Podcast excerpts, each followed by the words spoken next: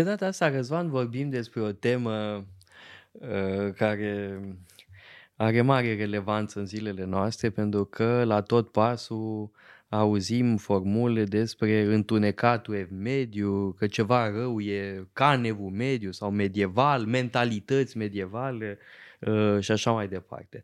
Iar noi încercăm să răspundem astăzi uh, la întrebarea cât de întunecat era uh, întunecatul ev mediu. Da? Cât era el de întunecat, cu atât mai mult cu cât termenul ev mediu este foarte discutabil ce e aia ev hmm. mediu? Ceva între alte două epoci. Da? E ceva între. Nu e definit uh, uh, mai precis de atât, așa acoperă peste o mie de ani, uh, cu realități sociale, economice, culturale, extrem de diferite. Uh, da? Deci e o noțiune uh, mai mult decât criticabilă, extrem de criticabilă. O folosim pentru că nu avem ceva mai bun la dispoziție. Exact. Uh, dar hai să încercăm totuși să răspundem la o întrebare tâmpită uh, în mod, uh, sperăm noi, inteligent. ev mediu. Care ev mediu și unde? Uh, că putem să vorbim despre un ev mediu întunecat, eventual în vestul Europei, Uh, pentru că sunt mai puține izvoare, mai puține uh, documente scrise, sigur, dar nu în Bizanț. Mm, pur și simplu, în timpul lui Justinian nu avem deloc un ev mediu întunecat, nu există așa ceva. Uh, nu, în schimb avem ceva foarte grav uh, pe vremea lui Justinian uh, și anume ciuma. Uh, prima ciumă uh, adevărată. Da? Că mai avut epidemii înainte. Uh, da, au mai fost epidemii uh, importante înainte. Uh, sigur, avem epidemia descrisă de Temistocle în Atena uh, la începutul războiului mm. Peloponesiac, uh, iar mai târziu uh, epidemia din vremea lui Marcus Aurelius Aurelius, da, care a costat viața multor uh, romani. Uh, apoi mai e o epidemie la jumătatea secolului 3. Uh, da? Deci au existat pandemii înainte de ciuma lui Justinian. Dar ciuma lui Justinian efectiv este un șoc îngrozitor atât în partea de est a Imperiului, Ă, cât și, evident, încă mai mult în partea de vest, care era devastată și de războaie, ă, invazii da. Ă, din secolul V. De fapt, invaziile din secolul V, apoi războaiele din secolul VI, explică această prăbușire civilizațională în vest, în special în Italia. Și este adevărat uh, că avem mult mai puține figuri intelectuale cu adevărat remarcabile în perioada asta. Uh, în, Sunt cel puțin unele. în vest. Da, Boețiu, Casiodor. Sigur, mai, dar uh, totuși mult mai puțin. Și dacă te uiți la mărimea uh, bibliotecilor, câteva sute de volume în, vest, în cel mai bun chiar caz. Și în, uh, chiar și în partea de est nu, e, nu se compară cu amploarea da. uh, bibliotecilor deci, sigur din s-au pierdut mult. Este adevărat, în schimb, că nu s-a pierdut tot în ce privește civilizația în ansamblu ei. Uh, băile, de pildă. Există legenda asta, nu știu de unde a apărut, că în evul mediu lumea nu se spăla fals. Existau băi publice, existau da, până la Carol cel Mare, de pildă, în timpul carolingienilor, existau uh, uh, astfel de uh, clădiri care să deservească publicul. Avem bun, opere artistice care sigur migrează de la statui impozante, la clădiri foarte mari, sigur se construiesc acum biserici, catedrale, migrează spre manuscrise sunt manuscrise iluminate foarte frumoase, spre bijuterii. Deci avem mai degrabă de a face cu o tranziție. Acum, sigur um, că avem preferințele noastre și poate că secolul, secolul 6, 7 în Occident nu-s grozave, poate că n-am alege să trăim atunci. Asta nu înseamnă că s-a pierdut tot, nu înseamnă că moștenirea antichității a dispărut sau că lumea nu mai avea habar despre așa ceva. Nu. Uh, sub nicio formă.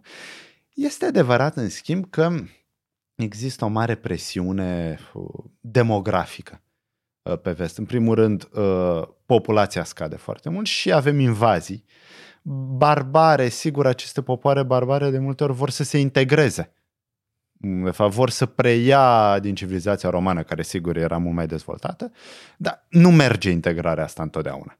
Așa că va trebui să așteptăm câteva sute de ani, dar deja noi vorbim aici de ce se întâmplă în vest, hai până în jurul anului 1000. Hai să zicem așa, ceea ce nu reprezintă întregul ev mediu, ce reprezintă în cel mai bun caz o jumătate și jumătate din Europa, nu mai mult. Dar poate chiar mai puțin. Apoi, în vest, uh, avem momente de înflorire. Uh, înflorirea carolingiană, despre care am vorbit deja într-un episod, uh, apoi înflorirea culturală, despre care vom vorbi din secolele 13 da, 12-13. Uh, începând da, cu sfârșitul lui 12 deja, uh, o reală înflorire culturală și sunt niște splendori. Da? Când vezi uh, catedralele zise gotice în mod cu totul impropriu, numai întuneric nu e. Da, e lumina uh, sublimă a uh, vitralilor și catedralelor. Și țin foarte mult să uh, subliniem ce se întâmplă cu această renaștere în secolele 12-13, renaștere filozofică, nu că asta ne interesează în primul rând. Uh, avem gânditori de primă mână și sigur că unor s-ar putea să li se pară plicticoși. Uh, vorba... Cine? Anselm, Abelar, uh, Petru Lombardo. Da, și mai târziu poate. Unii nu mai au chef să audă tot de religie, chiar la Toma d'Achino, la Dan Scotus, la William din Ockham. A, asta pentru cei care ne ascultă, că s-au săturat unii să ne tot audă vorbind despre teologi. E, chestiunea e în felul următor, că avem teme filozofice, la fel ca în antichitate, la fel ca în perioada modernă, mari filozofi moderni, uh, Descartes, Spinoza, Leibniz, Locke, uh, Hume și așa mai departe. Uh, e adevărat, învelișul în care sunt prezentate aceste probleme diferă. Sigur, contextul cultural diferă, dar hai să luăm dezbaterea despre treime și despre ființa lui Dumnezeu. Nu intrăm acum în detalii, dar de fapt aici avem de-a face cu o dezbatere despre identitatea personală despre ce înseamnă să fii persoană, despre ce înseamnă să ai o esență în comun cu altceva. Ori astea sunt exact întrebările care îi vor preocupa pe Descartes, pe Leibniz uh, mai târziu, pe Kant. Uh, după aceea, ai uh, dezbateri despre Euharistie, despre împărtășani. Și despre sigur, prezența reală. Cineva ar putea spune, e, ce ne mai interesează acum? Ori nu ești credincios și atunci pur și simplu nu te interesează astfel de chestiuni, ori ești credincios, dar Asta este cutuma bisericească, este o taină, nu spui foarte multe întrebări. Și atunci de ce să-ți bați capul să consume atât de mulți neuroni, gândind, e, nu știu, e Iisus prezent cu adevărat în împărtășanie sau nu?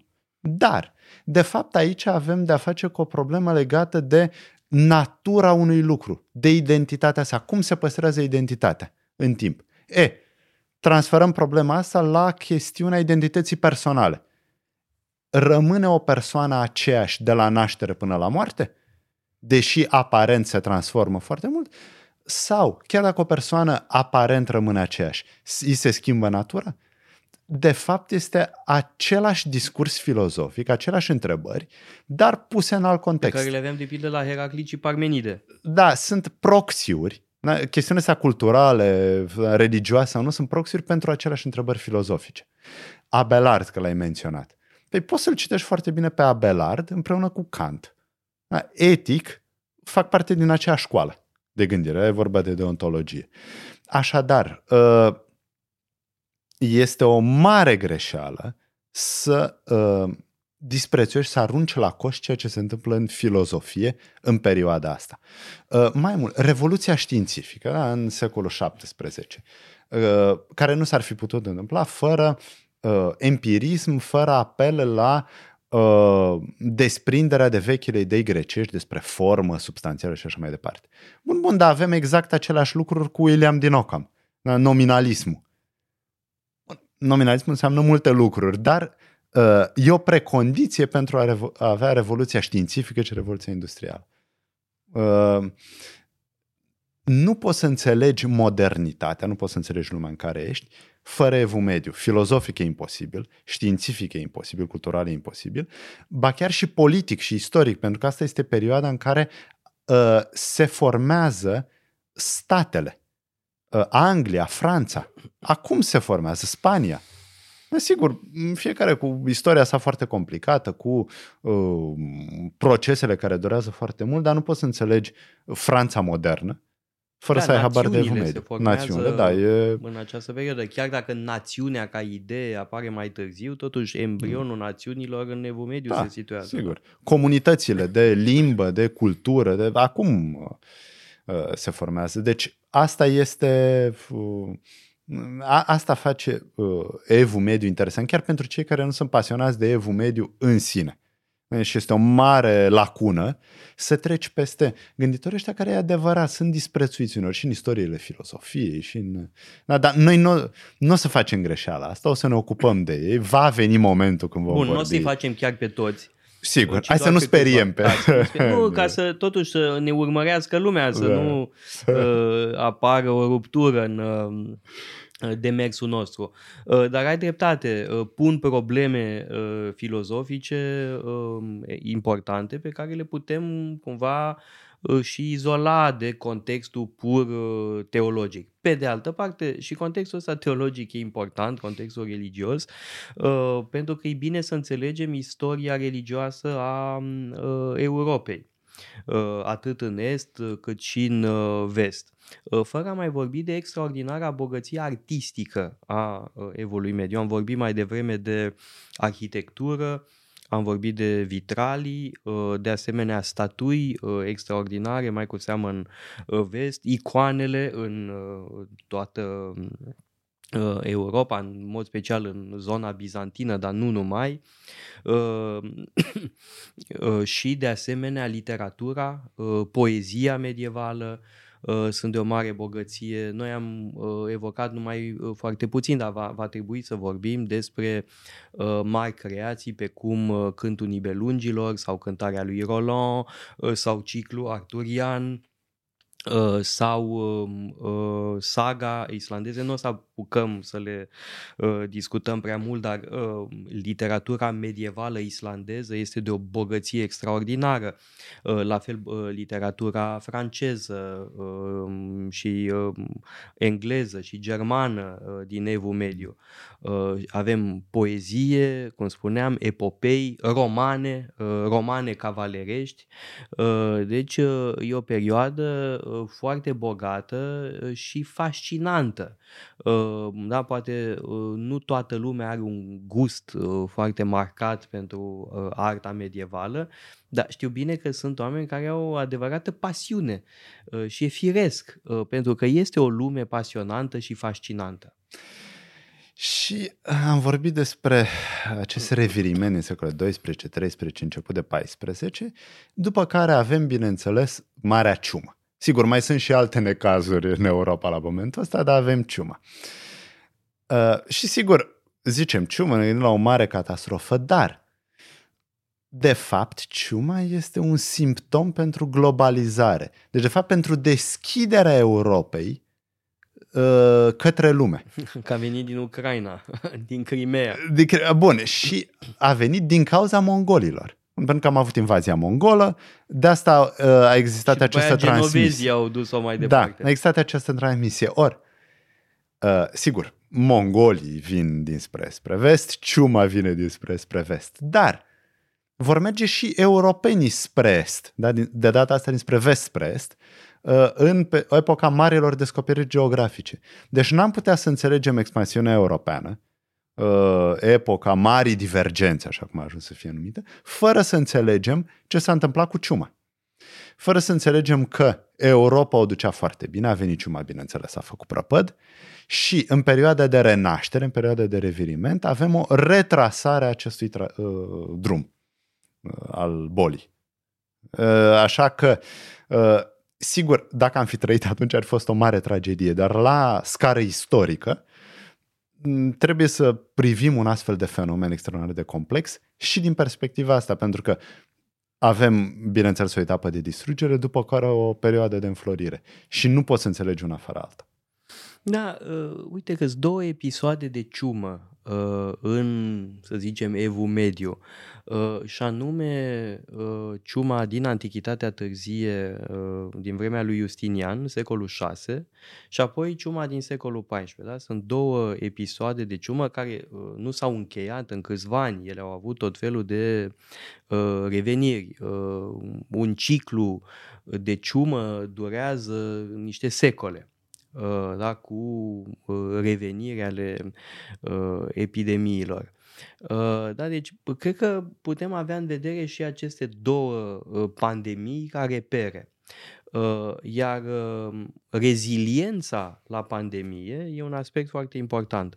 Am putea spune de pildă că estul Imperiului Roman a fost mai rezilient Uh, în secolul 6, uh, în timp ce în secolul 14 vestul a fost mai rezilient și a reușit să depășească uh, acea catastrofă, după care, sigur, vine renașterea, dar Italia și mare parte din Occident, mă rog, Occidentul în general, au recuperat în câteva mm. zeci de ani mă rog, catastrofa uh, ciumei. Da? Și uh, am evocat Italia pentru că acolo erau orașe uh, foarte bogate, orașe foarte populate. Uh, de pildă Florența și-a revenit după câteva zeci de ani aproape 100 de ani uh, au fost uh, necesari pentru ca Florența să-și revină uh, după episodul ciumei.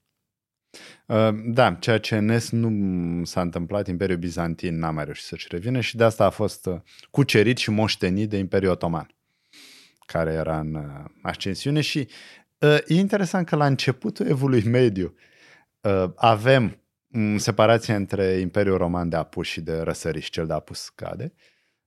La sfârșitul evului mediu avem separația dintre estul, care acum este dominat de otomani, și vestul, care teoretic ține de Imperiul Roman de Națiune Germană, dar care, bineînțeles, nu mai poate ține sub, nu poate stăpâni Franța sau Spania sau... Și deci vestul se dezintegrează din nou, se fărămițează și avem orașele state care, sigur, devin foarte puternice. Noi am încercat prin a critica noțiunea de mediu și acum am ajuns la o descriere a așa zisului Ev Mediu, ca perioada dintre două ciume. uh, și, uh, mai exact, uh, povestea modului în care uh, Europa a reușit să depășească aceste episoade tragice. Uitați-vă pe site-ul paleologu.com, avem o sumedenie de cursuri pasionante și mai cu seamă o pleiadă de lectori excelenți.